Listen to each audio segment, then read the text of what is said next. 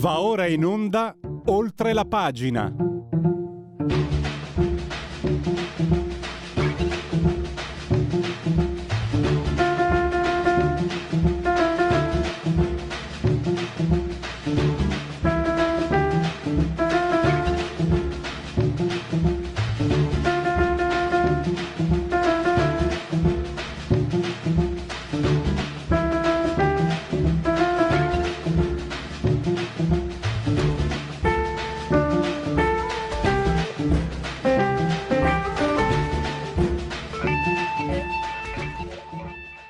Sì, la sigla resta molto bella, quella del Oltre la pagina di Radio Libertà, ma oggi niente applausi, non è aria.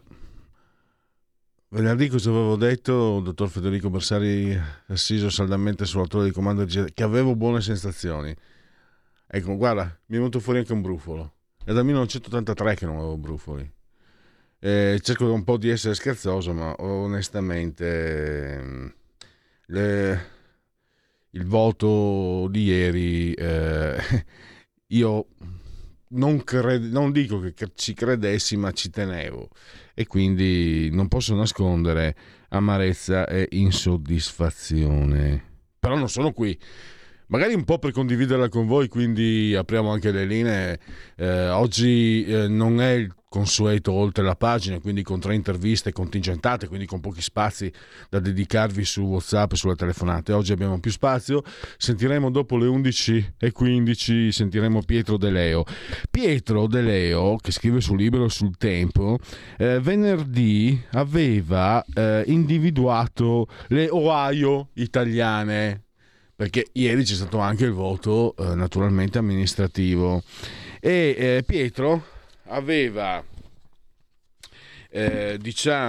visto in alcune realtà amministrative il banco di prova per i partiti, e sicuramente sono stati questi molto importanti, perché Verona, lui aveva detto, è l'Ohio. Allora, perché l'Ohio? Scusate, l'Ohio è tradizionalmente lo stato che viene considerato strategico per l'elezione del presidente degli Stati Uniti, per l'inquilino della Casa Bianca. Allora lui aveva individuato alcune Ohio. Una è Verona per il centrodestra, poi Monza, Lodi e Como per la Lega. Ho cercato tutta la notte, fatemi sapere voi, perché io ho cercato exit poll su questi 3 comuni e non l'ho trovato. L'Aquila e Palermo. Monza, Lodi e Como per la Lega, l'Ohio della Lega, l'Aquila per il Campo Largo di Letta, e lì le cose sono andate male al Campo Largo di Letta, sono andate male per il centrodestra a Verona. Sto aspettando aggiornamenti, chiedo scusa, per Monza, Lodi e Como, ed è andata malissimo a Giuseppe Conte a Palermo, perché era una misura per la leadership del leader, appunto, dei 5 Stelle. Tra l'altro, ho visto che all'Aquila, mi era sfuggito, hanno candidato la moglie del tronista, quella che... Come compagno si è scelto uno che a metà dei suoi anni ed è alto il doppio di lei. Ci vuole poco essere alto il doppio della Pezzopane, o come si chiama. Comunque diciamo che arrivano delle indicazioni, sono arrivate delle indicazioni da questo punto di vista, che possono essere propedeutiche allo scenario che vedremo tra non moltissimi mesi, speriamo non moltissimi mesi, cioè marzo, si prevede marzo-aprile del 2023, quando avremo il voto politico. C'è una telefonata. Pronto? Pronto, buongiorno Pierluigi, sono Paolo da Marsala. Buongiorno. Senti, il dato di ieri, 2 dati importanti di ieri. Il primo, che le persone non hanno afferrato che così facendo toglieranno anche questa piccola possibilità di poter abrogare qualche legge, comunque cambiare le cose. Il popolo proprio non avrà più alcuna importanza, perché se continuiamo a disertare le urne quando ci chiedono un parere, ovviamente poi tireranno fuori la cosa che non serviamo a niente, insomma, che decidono tutto loro. La seconda cosa dolorosissima è che l'informazione, diciamo così, questa informazione, diciamo, che gira, non ne hanno parlato assolutamente la gente. Io, addirittura la mia compagna ieri, che è andata a votare, non sapeva di che cosa stavamo parlando. non ne hanno parlato proprio, non si è proprio saltato l'argomento. Perché? Perché si tocca una lobby come quella dei magistrati, dei giudici, insomma, di queste cose qui. Niente, un po' di amarezza. Niente, buona giornata e buon lavoro. Grazie, grazie. Grazie Paolo, sì, la considerazione seria, cioè è tutto serio quello che ha detto Paolo, ce n'è una che è un'indicazione, quella quando Paolo dice, beh andiamo avanti così, andiamo avanti a non votare, così alla fine diranno, beh visto che non volete neanche voi votare, è inutile votare, decidiamo noi. E questo mi sono permesso un'esegesi velocissima del pensiero di Paolo. E aggiungo questo di mio, anzi c'è anche un WhatsApp. Volevo esprimere il mio pensiero circa il referendum Pina alla Monza-Brianza. Gli italiani si sono disinteressati al referendum tranquillamente, ma poi si lamentano se qualcosa va male. Una volta che lo Stato aveva autorizzato a esprimersi, cosa fa l'italiano? Preferisce starsene a casa, alzarsi dal divano, partecipare, non importa se per un no o per un sì, ma far vedere che gli italiani non sono burattini non ha importanza, ma andare. Ebbene, gli italiani meritano quello che hanno. Ecco, questa è la foto di quello che sono gli italiani. Mi vergogno di essere italiana. Pina da Monza-Brianza, vedremo anche il voto. Lì mi sembrava, lì avevo visto una, non era un exit poll, era online, un giornale della Brianza diceva dovrebbe essere favorito il sindaco leghista, il sindaco uscente. Pina prima non scherzava, diciamo, cercava, mi diceva Federico, posso dirlo quello che mi hai detto, hai ragione, come dici tu, gli italiani si meritano l'Italia, quindi come vedi abbiamo un pensiero molto molto analogo. Un'altra telefonata, pronto? Sì, mi sente? Pronto? Sì, pronto. Ah, buongiorno, sono Gino di Ostia e nulla, mi riferisco soprattutto ai referendum dove la Lega ci ascolti al telefono, Gino, ci ascolti al telefono, spenga pure la radio, ci ascolti al telefono, altrimenti c'è un effetto ecco, straniante. Diciamo che sui referendum la Lega ha fatto bene a proporli. Io e mia moglie abbiamo votato 6 sì, abbiamo votato, però il flop dell'affluenza è dovuto all'informazione. Soprattutto all'informazione, ma io ricordo, perché ora ho una certa età, ricordo che già dagli anni 2010 tutta l'informazione era tutta in mano alla sinistra, sia quella dei quotidiani che quella televisiva e credo anche ora anche sui social qualcosa di simile sta accadendo e questo è il motivo del flop. E questa informazione che è in mano, che continua ad essere in mano alla sinistra e in quegli anni, negli anni 2010 il centrodestra era silente su questo, proprio non parlava proprio, però nonostante tutto questo è propositivo che la Lega abbia proposto questi referendum e faccio anche un complimento al senatore Calderoli. Se le cose non sono andate come sono così è perché proprio c'è una disinformazione, cioè escludere proprio l'informazione su questi problemi. Grazie. Grazie Gino, vi faremo sentire poi le parole del senatore Calderoli ieri sera. Con Federico abbiamo prontato insomma il link. Un'osservazione era questa che volevo aggiungere di mio.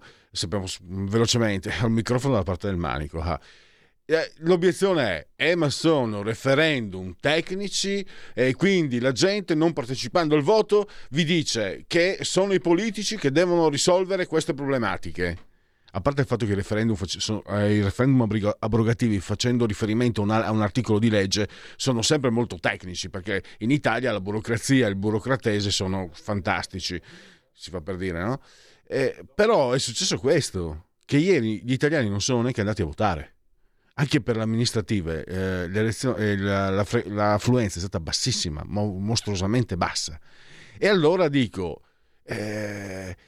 se fosse vero che gli italiani dicono pensateci voi alla giustizia, sarebbero andati a votare comunque perché avrebbero dimostrato un certo senso di fiducia nei confronti dei politici. Invece ieri c'è una sfiducia totale, hanno dimostrato i cittadini una sfiducia totale, un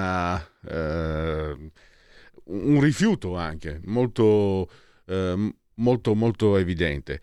Poi sentirete il senatore Calderoli, e io ho sentito anche Berlusconi ieri dire, Berlusconi non è un cretino, non sarà il mio stile, ma ha detto non si è mai visto decidere in un giorno solo un'elezione, quindi chi ha voluto farlo in un giorno solo, il 12 giugno. Ma poi sentirete che Calderoli aggiunge altre considerazioni, ha svuotato il sacco, insomma. Scusate, vi sto facendo aspettare la parola a voi. Pronto? Ciao, sono Marco D'Amanto da Pellegrini. Ciao.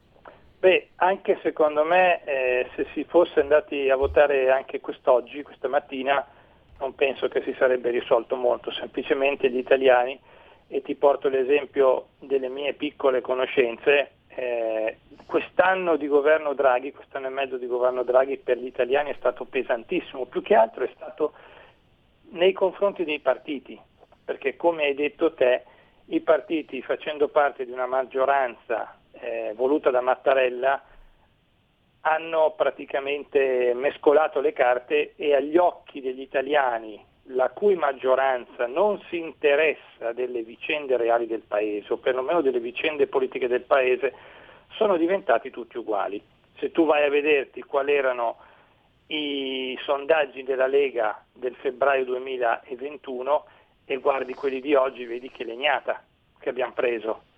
Quelli del PD, gli elettori del PD grosso modo sono sempre quelli, perché loro hanno il loro zoccolo duro che non lo sposti neanche di un centimetro, ma quelli della Lega, che aveva preso degli ottimi consensi nel primo anno e mezzo di governo con i grillini, sono letteralmente accolati a picco. Io ti porto un esempio, mia moglie che segue la politica attraverso di me, lei quindi ne ha comunque una visione migliore magari di qualcun altro che non la segue proprio. Lei stessa dice: Marco, ma io come faccio a fidarmi di Salvini? Cosa ha fatto in questo governo con Draghi? Che praticamente non abbiamo ottenuto niente, ma semplicemente per quale ragione? Perché i media tendono a cancellare tutto ciò che è al di fuori dal PD e dal sistema di potere. Il mio stesso suocero, che nel 2018 aveva votato Lega, più volte in quest'anno mi ha detto: ma cosa sta facendo Salvini? Quindi io non mi stupisco che tanti italiani non sono andati a votare, e secondo me tanti italiani del centrodestra e dei grillini. Quelli del PD non mollano mai, quelli sono indottrinati e quindi non fa fatica. Questo Vabbè. È quello che penso io. Ciao, grazie. Grazie Marco D'Amanto. A un'altra telefonata. Pronto? Buongiorno, sono Giorgio da Monza. Sì, ciao.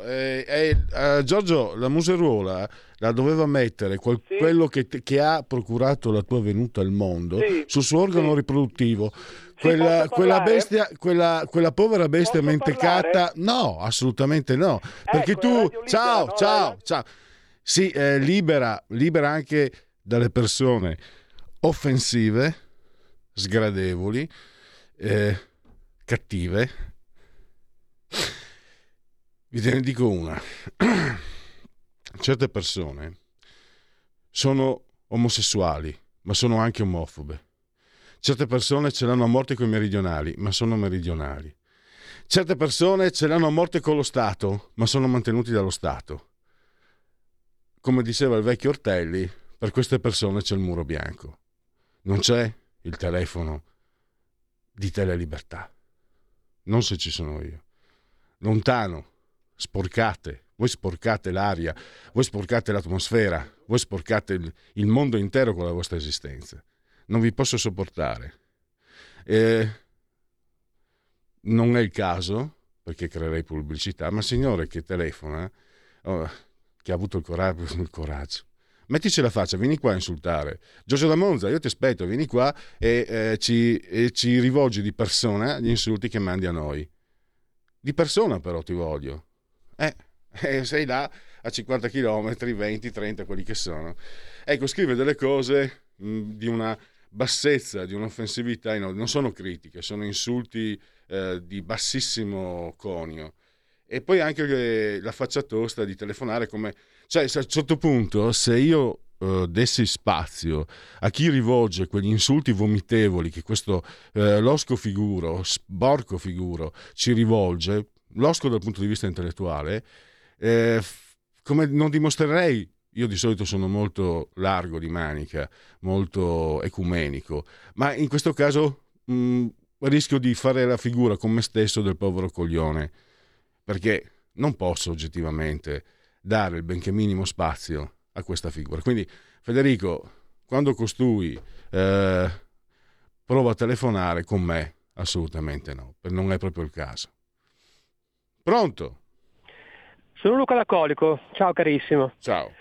Volevo rispondere a tutti quelli che dicono ma cosa sta facendo Salvini, io non lo voto più eccetera. Ti dico ragazzi, informatevi, perché se ascoltate soltanto gli strilli dei giornali, i primi 30 secondi dei telegiornali o la prima cosa che viene fuori sul telefonino, avrete sempre questa immagine che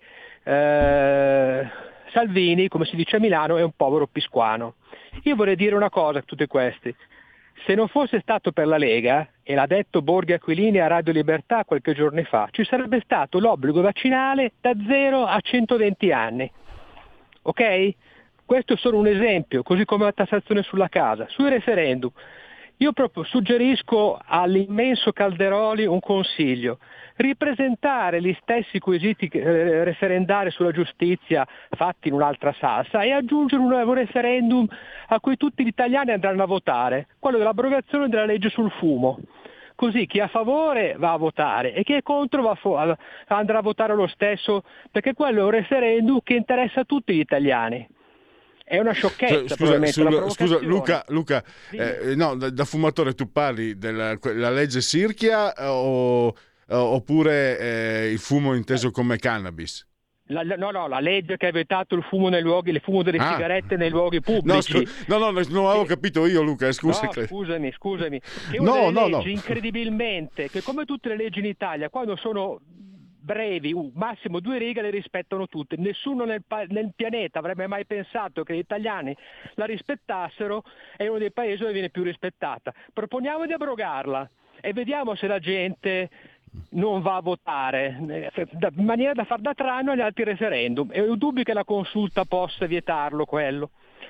Ti abbraccio Pellegrini. Ciao a Luca. Presto. Ciao. Ti dico una cosa da fumatore, Luca, che sì, se facesse un referendum andrei a votare anch'io perché la legge continui così, perché comunque penso sia meglio, sia preferibile che non si fumi nei locali pubblici. Io credo che sia un po' eccessivo come vuole fare Peppe Sala, che ormai ha impedisce, non si può neanche fumare alla fermata degli autobus, o era questo il piano della sinistra qui a Milano. Quello mi sembra un po' anche liberticida, un pochino, perché all'aperto allora non devi neanche far andare in giro le automobili eccetera eccetera. Però io ho visto che alla fine, da fumatore lo dico, è un provvedimento che considero civile. Citato non serviva che lo dicessi, è che è entrato nel merito. Mi ha colpito che Luca ha fatto riferimento a questo provvedimento, e da fumatore mi sono sentito coinvolto, ma non è il mio compito. Il mio compito oggi è farvi parlare, poi vi farò sentire anche Roberto Calderoli. Intanto ci siete voi. Pronto? Sì, buongiorno. Buongiorno, senta, io parlo da Torino, volevo solo riferire a quel signore di Mantova che telefona tutte le volte parlando male di Salvini, si vede che non gli è simpatico e d'altronde, ecco, di non aggiungere tutta la famiglia, adesso ha aggiunto la moglie, per cui se non gli piace Salvini, sia lui che la moglie, lo lascino stare, perché è inutile continuare a buttare fango su una persona che non sa più cosa fare, ecco, ne fa talmente tante per aiutare tutti noi che insomma non vedo proprio perché questo signore ce l'abbia con lui, e se ce l'ha con lui non lo voti più, ma per carità, se l'ha mai votato. Perciò per buttare solo fango addosso alla gente che tipo Salvini, che non sa più cosa fare in questo governo, insieme a Giorgetti e a tutte le altre persone persone che sono lì al governo e se non ci fossero loro, a quest'ora avremmo anche la patrimoniale, mo che bello. Ecco, perciò la smettiamo di sempre buttare fango. Il colpevole è, meno male che adesso c'è Salvini. Ecco, Salvini in ogni salsa. Per favore, pensate bene prima di parlare male di una persona che non sa più cosa fare. Va bene, evviva Salvini. Radio Libertà, pluralismo, Marco D'Amanto, una voce storica, signora, non devo fare le esegesi di Marco, è una voce critica, ma non è certo uno che, non è una persona che getti fango su nessuno. Fa delle critiche e poi ci siete voi che naturalmente che se non siete d'accordo replicate, come ha fatto lei benissimo. C'è un'ultima telefonata, ma ce n'era una? No, allora chiedo scusa a chi è in attesa, time out.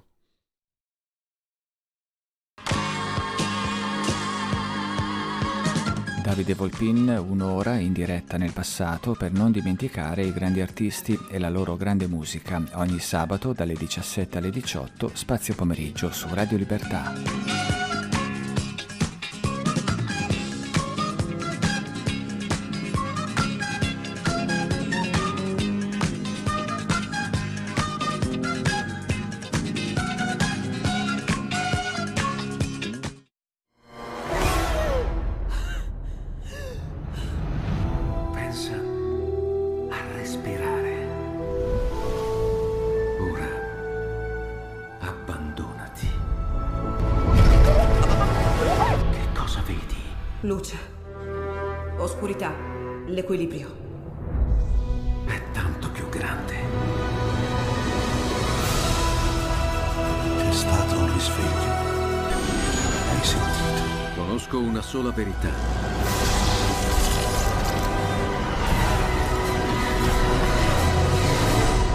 Movie Time ti fa entrare nel vivo del cinema, ti fa sentire come se fossi tu il protagonista del grande schermo.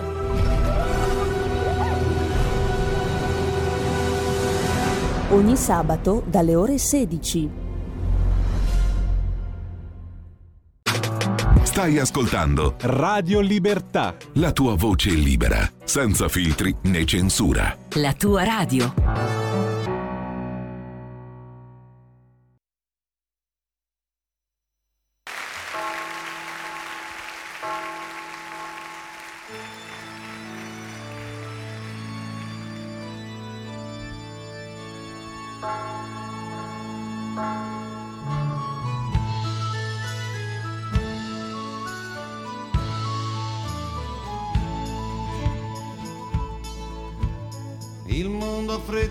Continua a cambiare, chi vuol restare a galla si deve aggiornare. Anche la Chiesa, che sembra non si muova, ogni tanto ci ripensa e ne inventa una nuova. E dimostrando un notevole tempismo, ha già tirato fuori un nuovo catechismo, dove tutto è più aggiornato, dove tutto è più moderno, e anche a vincere un appalto si rischia l'inferno.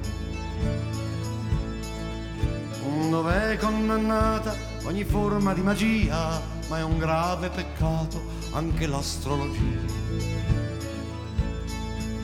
Dove il senso di giustizia è ancora più forte, e talvolta è anche gradita la pena di morte. La Chiesa si rinnova per la nuova società, e la Chiesa si rinnova per salvare l'umanità. In questo clima di sgomento per il popolo italiano viene fuori l'acutezza del pensiero vaticano, e tutti hanno capito che il Papa era un genio quando ha detto che la mafia è figlia del demonio. Ma quello che spaventa è il coraggio della CEI, che ha già riabilitato Galileo Galilei. E adesso se divorzi ti puoi anche risposare, a patto che stai buono e non ti metti a scopare. Ma il nuovo sacramento, per essere senza macchia, va fatto di nascosto e in un'altra parrocchia. E la Chiesa si rinnova per la nuova società, e la Chiesa si rinnova per salvare l'umanità. Da oggi il praticante ha un'altra prospettiva, più allegra e disinvolta, direi quasi alternativa.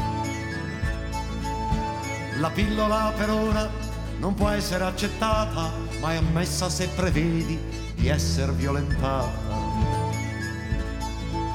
E piuttosto che fare uso dei preservativi, è meglio diventare tutti sieropositivi. E van bene i militari, e van bene i dottori, adesso abbiamo anche i farmacisti obiettori. D'altronde per la Chiesa l'ideale è l'astinenza, che è un po' come un invito all'autosufficienza. E la Chiesa si rinnova per la nuova società, e la Chiesa si rinnova per salvare l'umanità. Da Roma il Santo Padre ci invia il suo messaggio, è lì ogni domenica, a parte quando è in viaggio. Lui voleva andare in Bosnia, l'aveva straannunciato, ma all'ultimo momento ci ha un po' ripensato. Perché l'uomo è sant'epio, ma è anche molto scaltro, lui lo sa che è morto un papa, se ne fa subito un altro.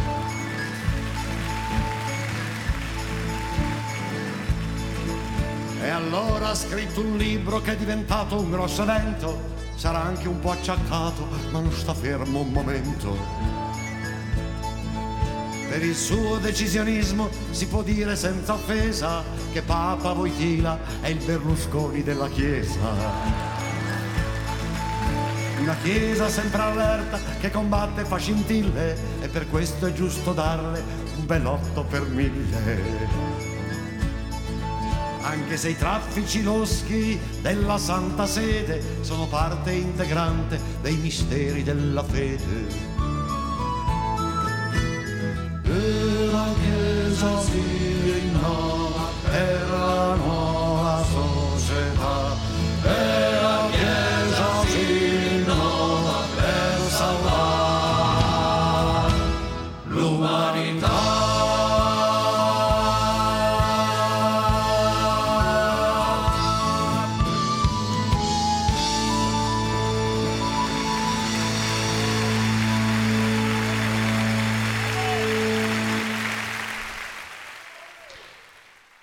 E Giorgio Gaber, quindi applausi erano intrinseci o intrinsechi. Oggi sono in stato più confusionale del solito, la botta l'ho sentita. Allora, adesso scusate, le telefonate le teniamo chiuse perché sono arrivati molti WhatsApp, quindi è giusto anche dare spazio a chi ha scritto. E poi volevo farvi sentire comunque, se non avete avuto l'occasione, ma in ogni caso anche io l'ho sentito 2 volte ieri in 2 riprese, e penso che comunque vale la pena sentire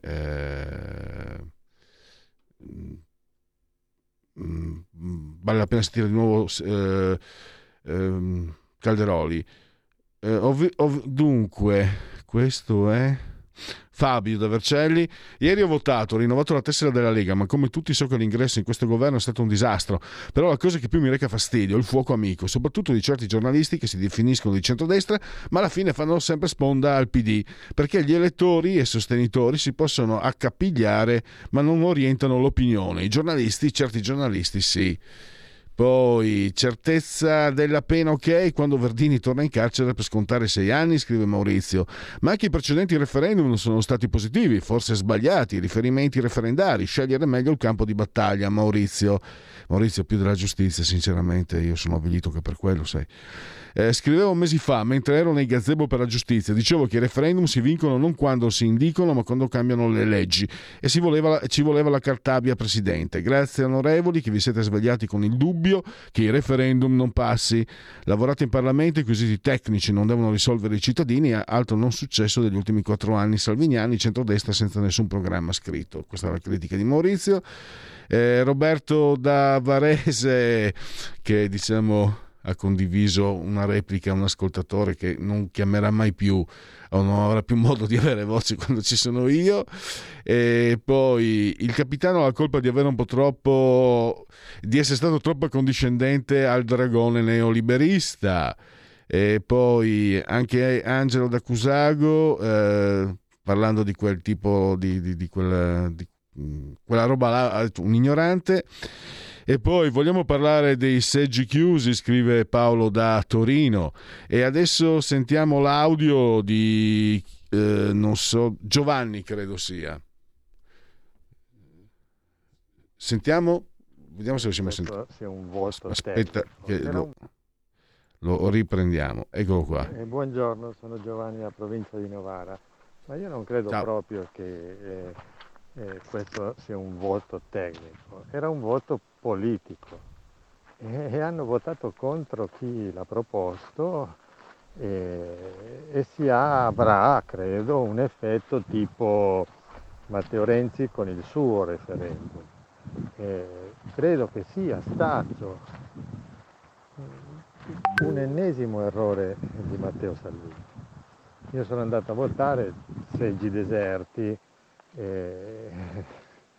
ed era prevedibile. Io sono andato a votare nella speranza di evitare un cataclisma, ma il cataclisma ci sarà. Buongiorno.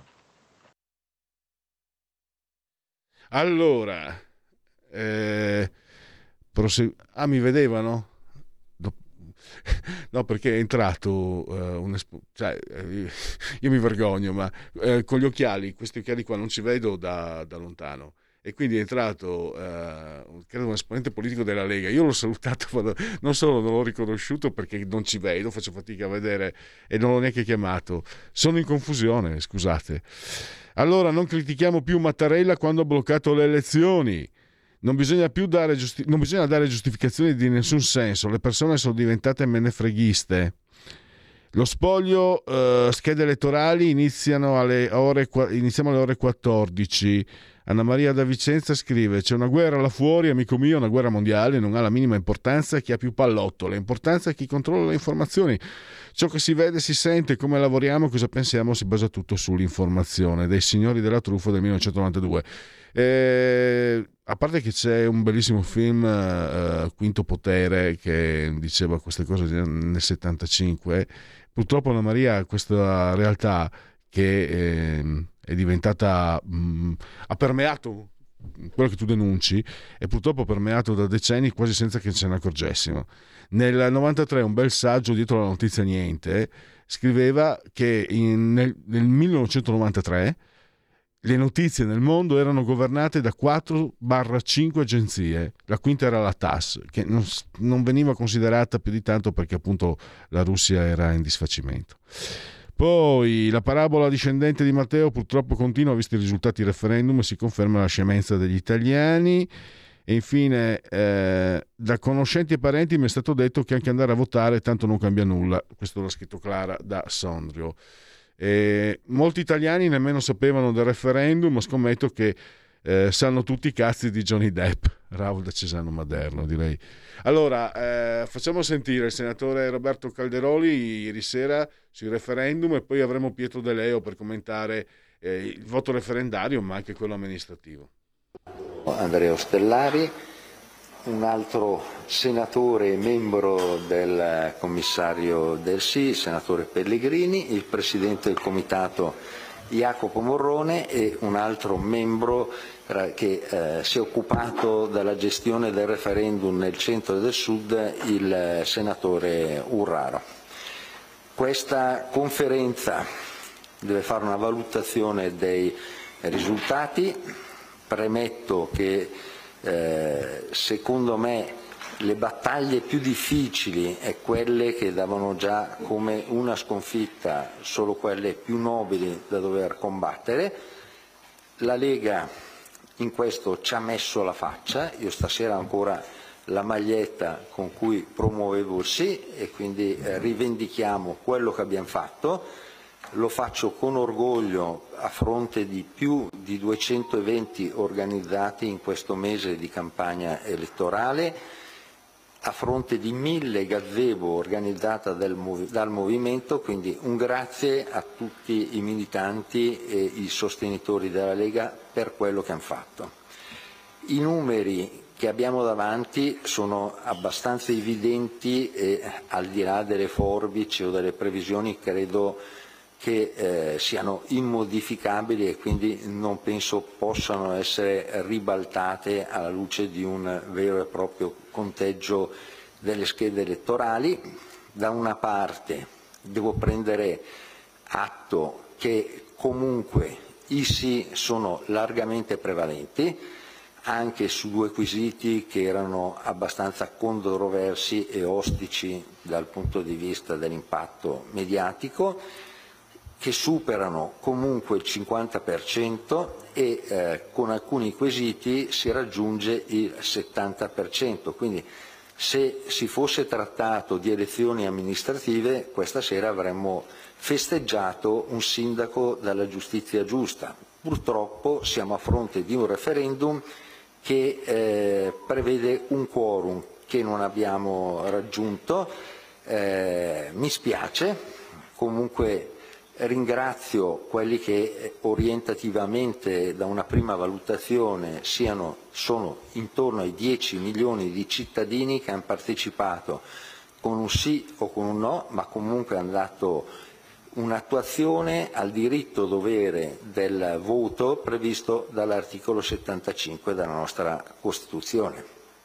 Spiace rispetto a una serie di concause che hanno portato secondo me a questo risultato. Non ho il minimo problema a dire che secondo me c'è stato veramente un complotto che abbia agito con singoli soggetti, magari non in forma associativa. Ecco Calderoli che dunque ci mette la faccia, come ha detto per la Lega, non c'è il leader Matteo Salvini, c'è lui per il partito a raccontare la delusione per questo risultato. Ecco, in questo punto un estratto da Sky TG di ieri di Roberto Calderoli, dichiarazione a caldo. E adesso commentiamo questa giornata. Alle 14 ci sarà lo spoglio dei comuni. Sono andati 739 comuni, se non sbaglio, 979 comuni, 26 capoluoghi, 18 sindaci uscenti, questi 26 capoluoghi del centrodestra, 5 del centrosinistra, 3 liste civiche. Parliamone con Pietro De Leo di Libero e del Tempo. Benvenuto Pietro, grazie per essere qui con noi. Grazie, buongiorno a voi. Allora,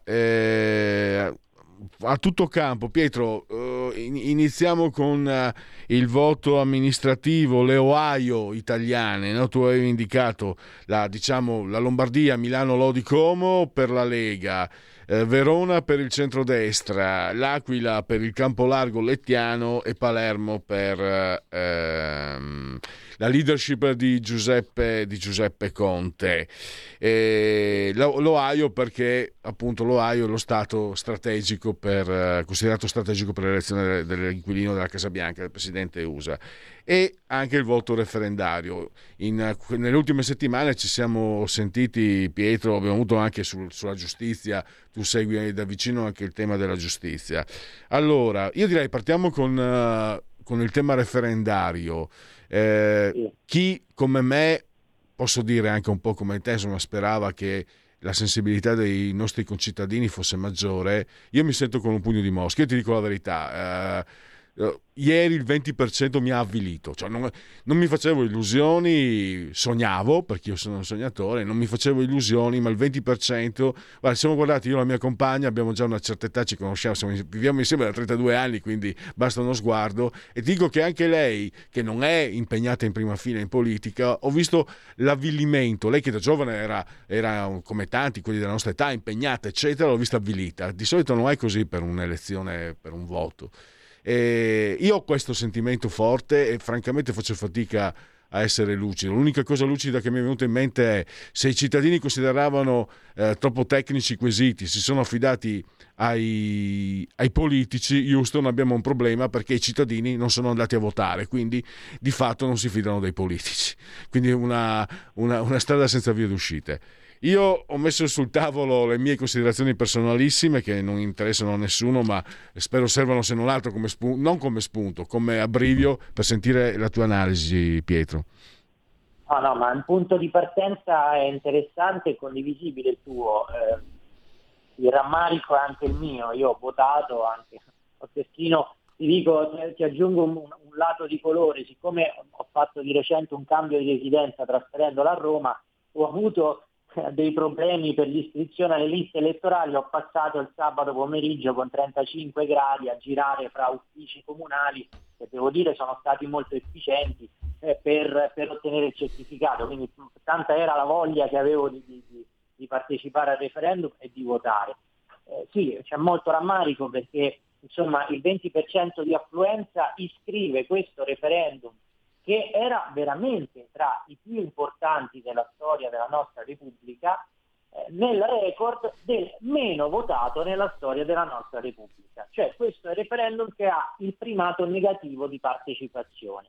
E su un tema che riguarda tutti noi da 30 anni, perché la giustizia non riguarda solo la questione dell'esondazione dei poteri, della politica, a scapito della politica, le inchieste, orologerie eccetera, ma riguarda i diritti e le libertà di ogni singolo cittadino, anche in storie drammatiche che non si vedono e che non vanno sui giornali o nelle televisioni.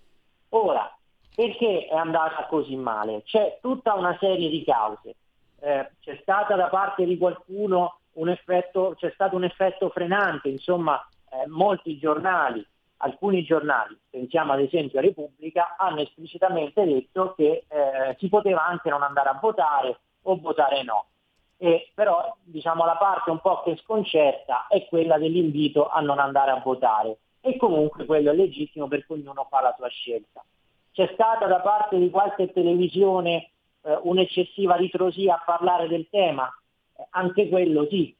Perché insomma c'era uno studio, tra l'altro stamattina c'è un pezzo di Filippo Facci sul Libero su questo, c'è stato uno studio della voce.info che dimostra numeri alla mano come se ne sia parlato poco e meno di quanto insomma il tema. Sì, scusa Pietro, io avevo una fonte che ho trovato venerdì, dunque ha occupato l'1,2 dello spazio televisivo questo referendum, mentre quello sul taglio dei parlamentari era 4,6.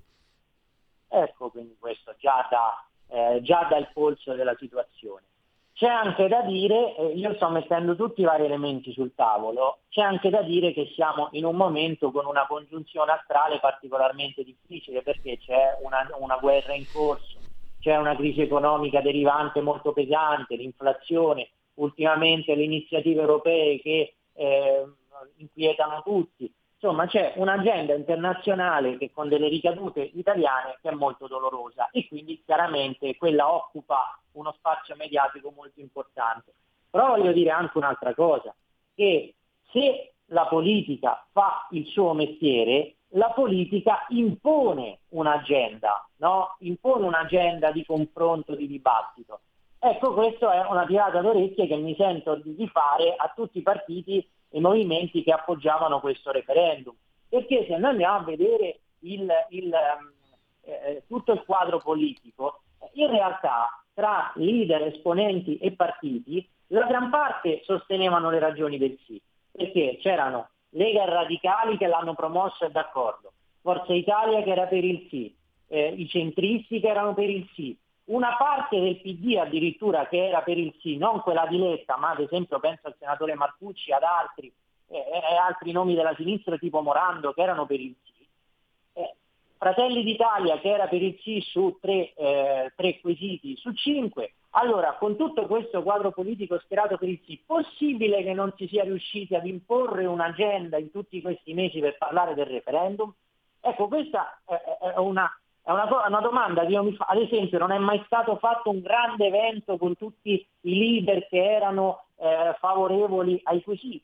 Questa è una domanda che io mi faccio, proprio perché, per riallacciarmi a quello che dicevi tu, cioè il tema vero è il legame tra i cittadini e la politica, cioè è il coinvolgimento sui temi che la politica è in grado o non è in grado di fare. Secondo me, oltre a tutti i fattori congiunturali, quello che emerge da questo risultato disastroso è la mancanza di questa cinghia di trasmissione, perché è vero che se ne è parlato meno, i giornali, le televisioni stavano da un'altra parte, però la politica, se fa veramente il suo mestiere, deve essere in grado di mettere un tema al centro del tavolo, perché se no vuol dire che non sta facendo il suo lavoro. E restiamo però adesso restiamo con un problema grosso, no? La giustizia con tutti i suoi, perché sembra, se sentire anche certe motivazioni, sembra che la giustizia italiana in realtà andasse bene, che fosse un'obiezione dei politici. Allora, a posto che quello che hai detto ha assolutamente la sua fondatezza, e cosa possiamo aspettarci nei prossimi mesi nel rapporto politica giustizia in funzione anche della riforma Cartabia? Cioè, per come hai esposto, no, questa tua analisi, Pietro, e viene fuori anche una politica che un po' la subisce. Per esempio, io ti dico la verità, te lo dico proprio a cuore aperto. Io ho pensato certe volte che comunque per Salvini portare avanti questi referendum con le cause che gli hanno fatto, addirittura adesso con la questione per aver dato della comunista capricciosa alla Racchete, non è, cioè, voglio dire, è un rapporto abbastanza complicato e complesso. Cioè, se Salvini viene condannato dai magistrati per la legge Severino non può più candidarsi. Quindi è davvero un rapporto difficile, che come se ne viene fuori, secondo te? Ammesso che se ne possa venire fuori a questo punto. Beh, adesso si complica tutto, perché è chiaro che tu avrai dall'altra parte sempre un argomento, cioè il referendum verrà utilizzato come un argomento a contrario, no? Per dire ma tanto ai cittadini non importa, i cittadini hanno capito che il tema non esiste e hanno snobbato il referendum e non sono andati a votare, quando invece, insomma, il tema è un po' più complicato di questo. Come ricordavi, c'è la riforma Cartabia che è al Senato, e a questo punto bisogna capire quello che succede, perché se deve essere approvata ovviamente in lettura conforme rispetto alla Camera, cioè senza cambiamenti, perché se no viene rispedita un'altra volta alla Camera. A questo punto io non so se, come già c'erano delle complicazioni nel confronto su vari punti, io non so se verrà approvata in tempi brevi, e quindi rischiamo veramente di ricominciare a prolungare il dibattito su questo argomento, il confronto su questo argomento, chissà per quanto tempo. Per quanto va detto, la riforma Cartabia pone in atto alcune norme importanti, ma non è quel cambiamento di sistema risolutivo che ci vorrebbe per la giustizia italiana. È vero quello che dici, che insomma potrebbe derivare da questo un'attenzione particolare di una parte della magistratura verso Salvini, ma d'altronde questo era già stato confermato da quello che ha detto Palamara quando scoppiò lo scandalo su quella parte della magistratura, sulle nomine, eccetera. C'era proprio un capitolo di quel racconto lì che diceva come i leader di centrodestra degli ultimi anni, Berlusconi e Salvini, fossero particolarmente attenzionati da una parte della magistratura. Quindi questa è un'anomalia che purtroppo non è destinata a spegnersi. Ora, qual è la questione? La vera sfida sarà continuare a parlare di questi temi, ricominciare a farlo, perché non è che un referendum bucato faccia venir meno il tema del problema, che è un tema costituzionale ed è un tema relativo alla libertà della persona, al giusto processo, alla terzietà del giudice, a tutti i temi che sono contenuti nella Costituzione. Bisognerà ricominciare a parlare, ma bisognerà farlo cercando di recuperare quella credibilità che lo stop al referendum ha sicuramente un po' messo in discussione. Pietro, se sei ancora disponibile, noi abbiamo 90 secondi di interruzione e poi la seconda parte volevo sentire la tua lettura sul voto, ovviamente le conclusioni sulla giustizia, ma poi anche la lettura sul voto amministrativo. Molto volentieri.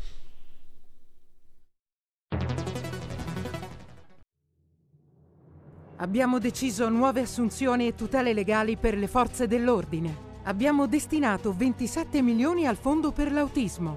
Sono le risposte concrete ai problemi degli italiani. Scrivi il codice D43 nella dichiarazione dei redditi. Dona il 2 per 1000 alla Lega. Non ti costa nulla, ma per noi vale molto. Il tuo sostegno vale 2 per 1000. Messaggio autogestito Lega per Salvini Premier. Stai ascoltando Radio Libertà, la tua voce libera, senza filtri né censura. La tua radio.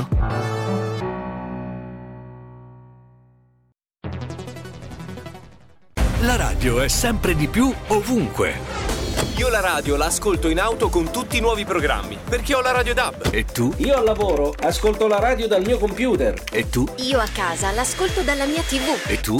Io l'ascolto dal mio telefonino, con Radio Player, l'app delle radio italiane. E tu? Io la radio l'ascolto con lo smart speaker. Oggi 35 milioni di italiani ascoltano la radio così. E tu? La radio, ovunque, sempre di più. Anche Radio Libertà è su Radio Player Italia.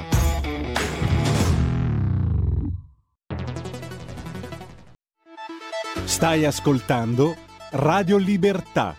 La tua voce libera, senza filtri né censure. La tua radio.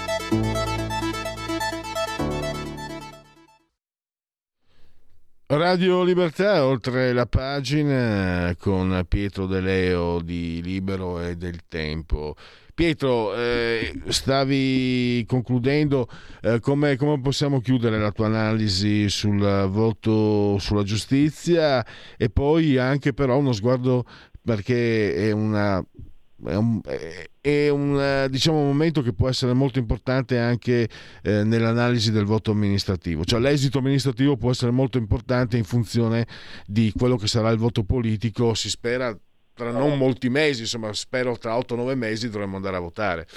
A te la parola allora per la chiusura, la chiosa sulla questione del voto sulla giustizia. Il voto sulla giustizia, bisogna ricominciare a parlare del tema, non bisogna abbandonare, perché appunto è un tema che non si esaurisce con ieri, ma un tema costituzionale, quindi bisogna riprendere a parlare nella consapevolezza però che quando si padroneggiano i temi bisogna insistere sul punto, essere complessi e soprattutto recuperare quella serietà che probabilmente nell'affrontare questo tema nelle ultime settimane è un po' mancata, è stata un po' troppo allentata la presa. Invece questo è un tema importante e deve avere la dignità di tema importante nel confronto.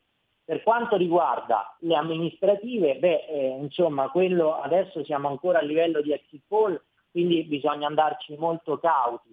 Quello che sembra però è che il centrodestra, dove è unito, vince e ripeto, presa molto con le molle, però se noi andiamo a prendere i risultati di Genova, di Palermo e dell'Aquila, quello che trapela da queste prime cifre è un forte potenziale dell'unità del centrodestra. Di converso, il campo largo di Letta, su cui investiva molto, è un campo largo che appare molto limitato, perché PD e 5 Stelle erano uniti sia a Genova, in tutte e tre le piazze che ho preso in esame, sia a Genova, Palermo che L'Aquila. All'Aquila addirittura con loro c'era anche Italia Viva di Renzi. Insomma, stando a questi primi numeri non paiono in grado di competere su queste città. Ecco, va detto che il voto locale, il voto amministrativo risente molto di dinamiche locali, quindi ogni comune ha una storia a sé. Però siccome c'erano varie sfide in campo, anche di livello nazionale, una certa valutazione può essere fatta. Per tutte le altre questioni in campo bisogna aspettare i numeri veri che arriveranno oggi pomeriggio. E quali sono le altre questioni in campo?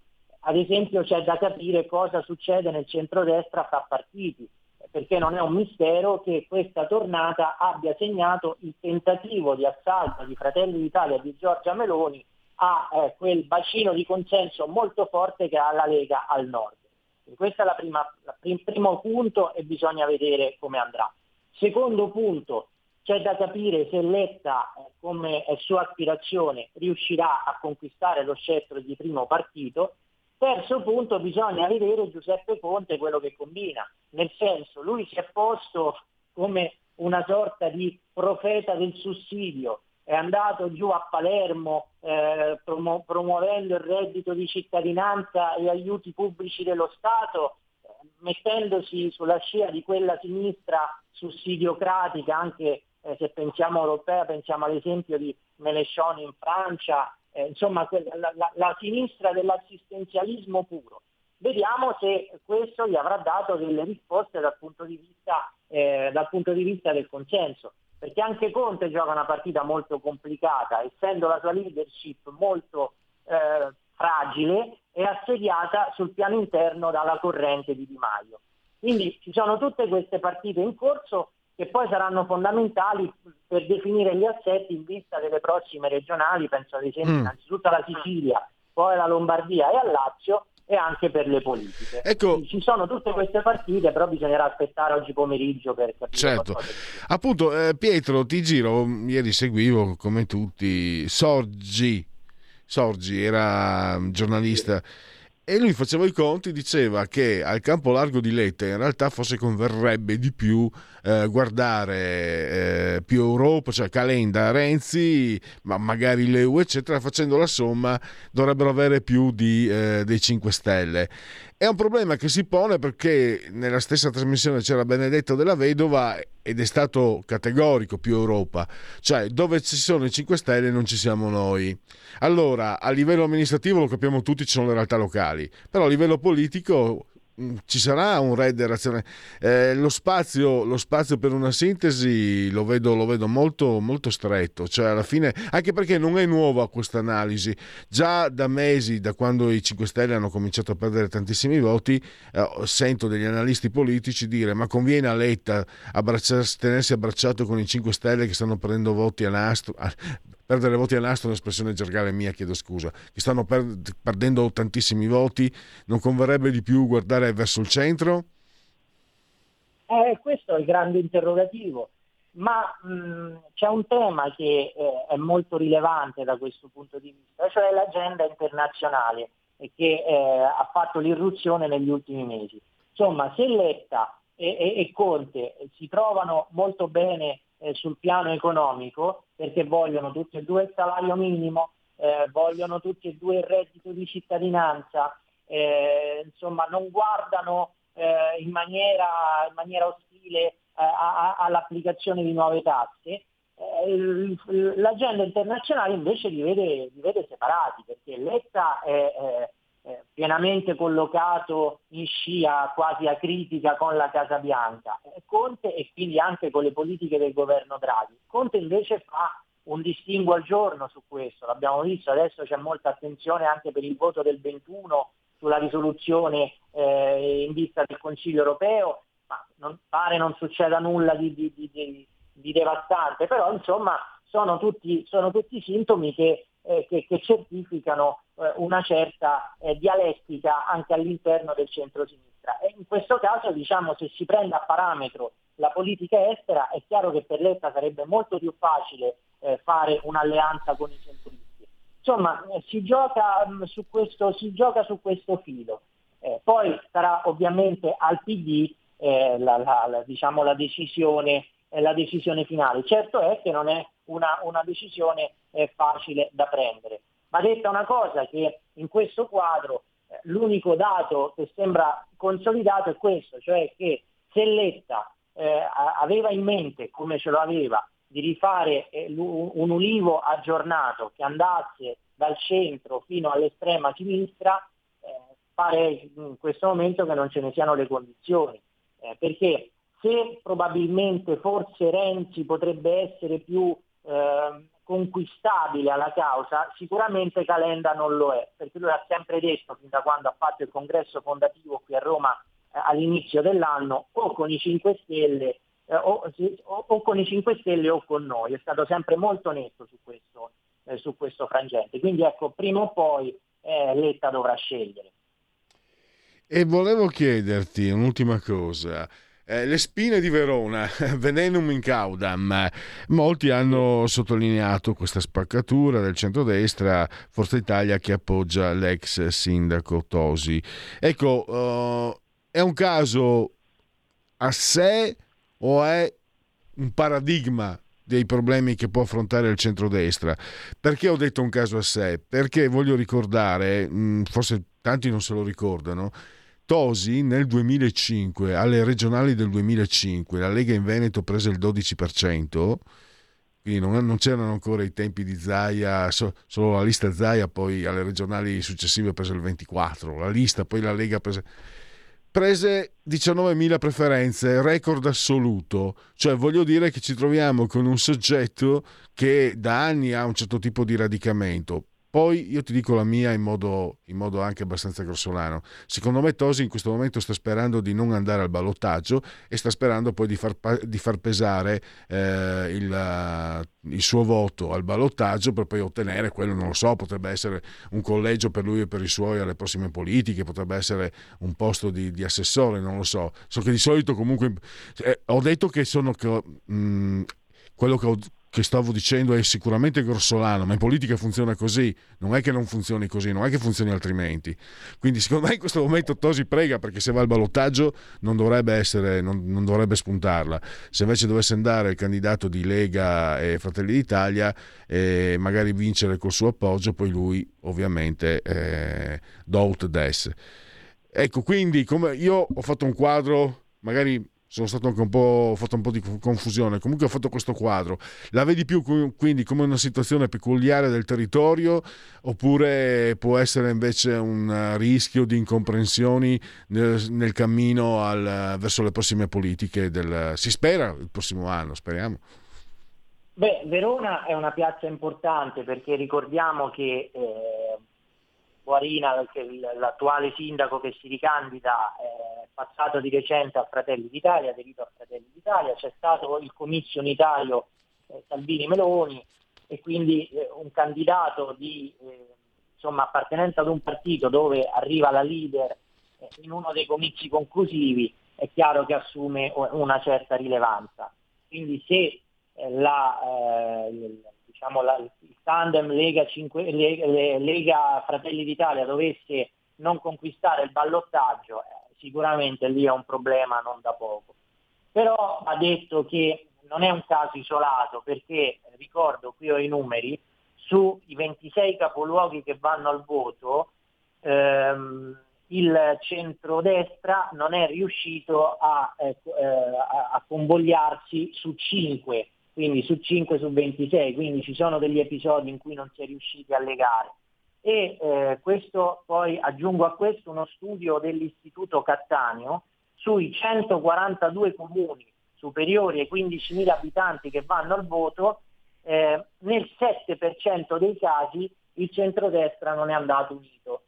Quindi insomma è una criticità che non si, per quanto minoritaria, però è una criticità che non si limita soltanto a Verona. Certo è che, siccome lo storico delle ultime elezioni amministrative e regionali insegna che il confronto all'interno della coalizione spesso non ha metodo, cioè non si riesce a quagliare in piazze importanti o si quaglia male, pensiamo ad esempio alle recenti sconfitte di Roma e Milano. Certo è che adesso vediamo quello che succede, ma in ogni caso l'acquisizione di un metodo diverso di confronto all'interno della coalizione è un problema che si pone. Direi che allora per il momento possiamo concludere con Pietro De Leo. Io ti ringrazio per la tua disponibilità e per la tua chiarezza, e a risentirci a presto. Grazie a voi, buon proseguimento.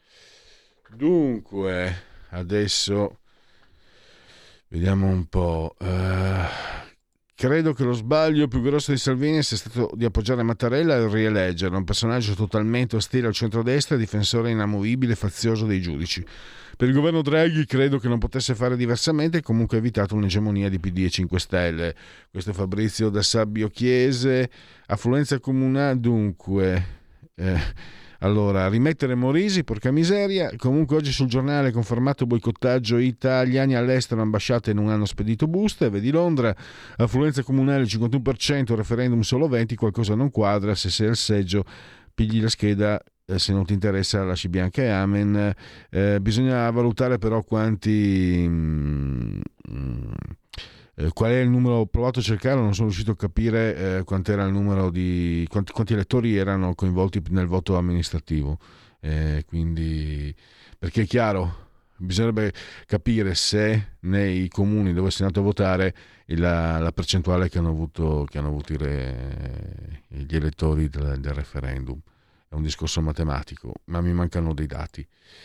Abbiamo voluto, Silvio da Brescia scrive, ma abbiamo voluto e rinominato noi le volpi a capo del pollaio, di cosa ci lamentiamo? Ricordate il loro obiettivo, noi non dovremmo possedere nulla, saremo felici. Pensano loro, noi ci amano, non c'è dubbio. Convenevoli formulaici, allora io faccio i convenevoli formulaici e poi genetriaci, non ci sono sondaggi, magari qualche telefonata di chiusura, di commiato, è vero.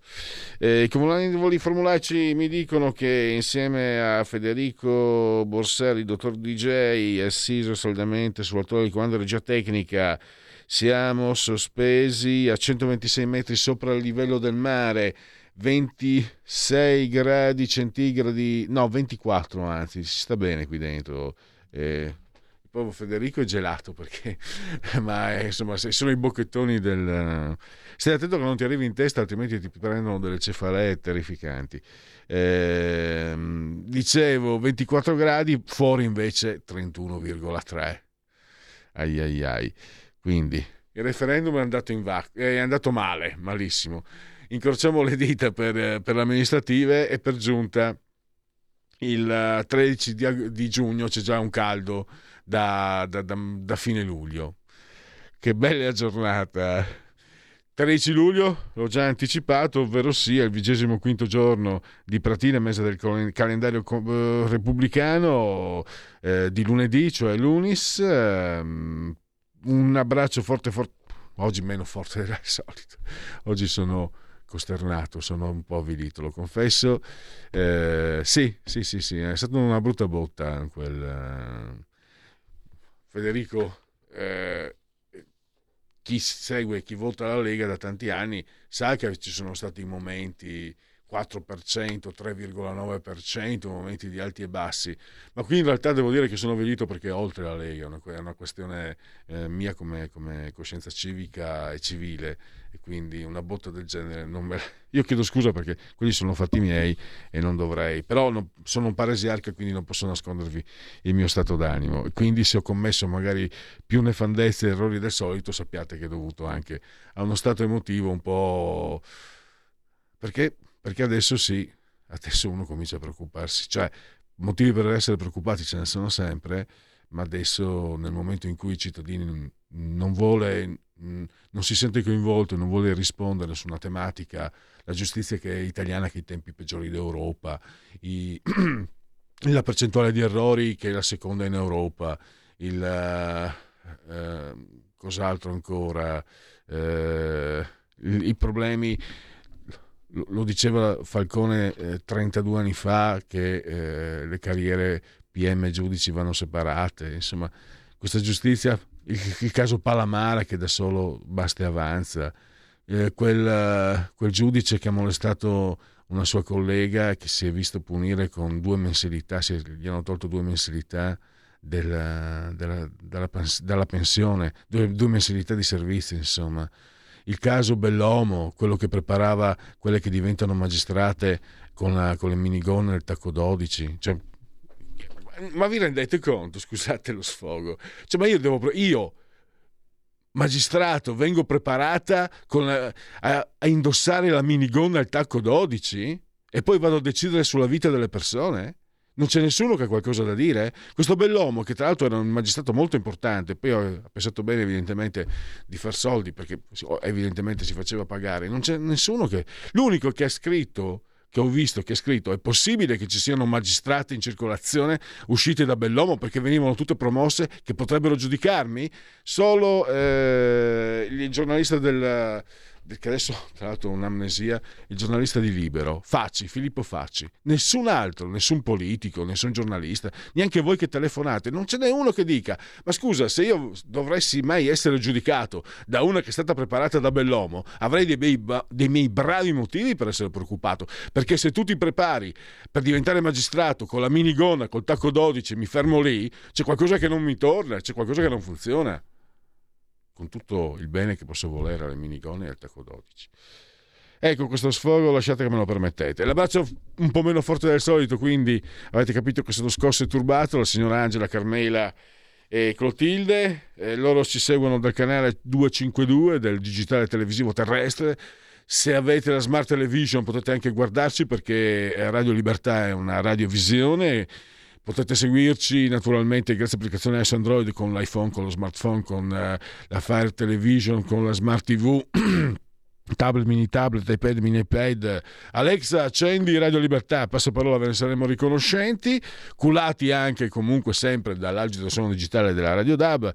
Su internet il nostro sito radioliberta.net e la pagina Facebook. Credo che non vi sia altro da aggiungere per quanto riguarda i convenevoli formulacci. Adesso è il momento di seguire la Lega. Segui la Lega è una trasmissione realizzata in convenzione con La Lega per Salvini Premier. Segui la Lega prima che la Lega seguisca te alla Pellegrina o segua te alla Marciana. Il sito è legaonline.it, scritto legaonline.it. Qui ci sono gli specchietti per il referendum. Quante volte ho detto, guardate, mi viene la malinconia. Potete iscrivervi alla Lega, è semplice, 10 euro che si possono versare tramite PayPal senza nemmeno vi sia la necessità che siate iscritti a PayPal, il codice fiscale, i dati, quindi vi verrà recapitata la magione per via postale, la tessera Lega Salvini Premier. Il D43, che cos'è il D43? Domodossola 4 il voto in matematica, 3 il numero perfetto, e il numero per il 2/1000 alla Lega, scrivilo. D43 sostieni la Lega. E infine gli appuntamenti non ce ne sono di nuovi, quindi almeno non ne vedo qua, aspetta, sì, lunedì 13 giugno Riccardo Molinari alle 21:30, il presidente dei parlamentari leghisti Montecitorio, a Porta a Porta, la terza camera, con Bruno Vespa e Lorenzo Fontana.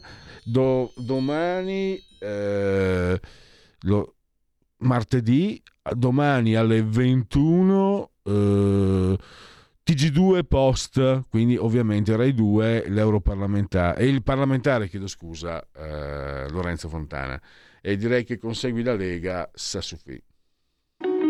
Segui la Lega è una trasmissione realizzata in convenzione con La Lega per Salvini Premier. La verità è che sono cattivo, ma questo cambierà. Io cambierò. È l'ultima volta che faccio cose come questa. Metto la testa a posto, vado avanti, rigo dritto, scelgo la vita. Già adesso non vedo l'ora. Diventerò esattamente come voi. il lavoro, la famiglia, il maxi televisore del cazzo, la lavatrice, la macchina, il CD e l'apriscatole elettrico. Buona salute, colesterolo basso, polizza vita, mutuo, prima casa, moda casual, valigie, salotto di tre pezzi, fai da te, telequizze, schifezze nella pancia, figli, a spasso nel parco, orario d'ufficio, bravo a golf, l'auto lavata, tanti maglioni, Natale in famiglia, pensione privata, esenzione fiscale, tirando avanti, lontano dai guai, in attesa del giorno in cui morirai. Genetriaci, ricorrenze e commemorazioni del 25° giorno di Pratile, mese del calendario repubblicano, che come detto prima coincide con, per tutti, è lunedì 13 giugno, anno domini 2022. William Butler Yeats, il poeta: l'istruzione non è il riempimento di un secchio, ma l'accensione di un fuoco. Un altro poeta portoghese, lusitano, Lisbona, Fernando Pessoa: la vita è ciò che facciamo di essa. Poi chi ha una certa età se lo ricorda, è un po' lo Sherlock Holmes storico, Sir Basil Rathbone, che ha avuto anche una nomination all'Oscar. Pavo Nurmi, grande mezzo, 9 ori olimpici e 3 argenti. La mente è tutto, i muscoli sono pezzi di gomma. Un disegnatore di fumetti, Virgilio Muzzi, lodigiano, si ispirava a Galeppini. Il Cardinal Milingo, ve lo ricordate, l'esorcista, Emanuele Milingo, lui e Maria Sung. Allora, io non c'ero, il Papa non c'era e comunque io ho ragione. Poi abbiamo Alex di Arancia a Orologeria, ambedue siete invitate, Malcolm McDowell. E poi il Diro d'Orlando, Ettore Andenna, bisogna essere veci per ricordarselo, sa tu.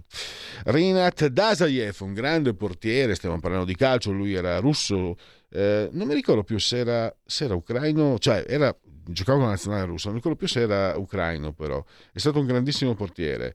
E poi un tempo, adesso c'è questo ragazzo, questo bombardiere, Berrettini, c'è Sinner, c'è Musetti, che secondo me mi aspetto moltissimo, ma io che sono appassionato di tennis, a parte che quello di cui mi aspetto di tutto è lo spagnolo Alcaraz, che è un fenomeno incredibile, e quindi in Italia poi per fortuna ci sono questi forti tennisti, per cui riusciamo a vedere il tennis anche in chiaro dopo tanti anni. Un tempo il migliore, cioè con tutto rispetto, era simpatico, bravo anche, però al massimo è arrivato al 42° posto, Stefano Pescosolito. Allora vi lascio con More Romano, ringrazio naturalmente il dottor Federico Bersari DJ, assiso solamente sul trono di comando di regia tecnica. Ringrazio tutti per aver scelto anche oggi Radio Libertà. Vediamo Pier da Riccione, l'ultimo messaggio che non si apre. Pier, mi dispiace, vediamo se riesco a aprirti. Allora, mentre siamo speranzosi che la maledetta forbice statistica ci possa dare anche per un po' la giusta vittoria, per cui è opportuno combattere anche se ci fosse il ballottaggio, offro a voi una riflessione di cui non possiamo nei prossimi giorni uscirne tranquilli. La società italiana qui a Riccione teniamo botta, ma rischiamo di essere l'isola felice in un mare di guai. Buona libertà, mi dispiace Pier, ma non ho più tempo e non riesco a leggere tutto. Grazie comunque, ciao.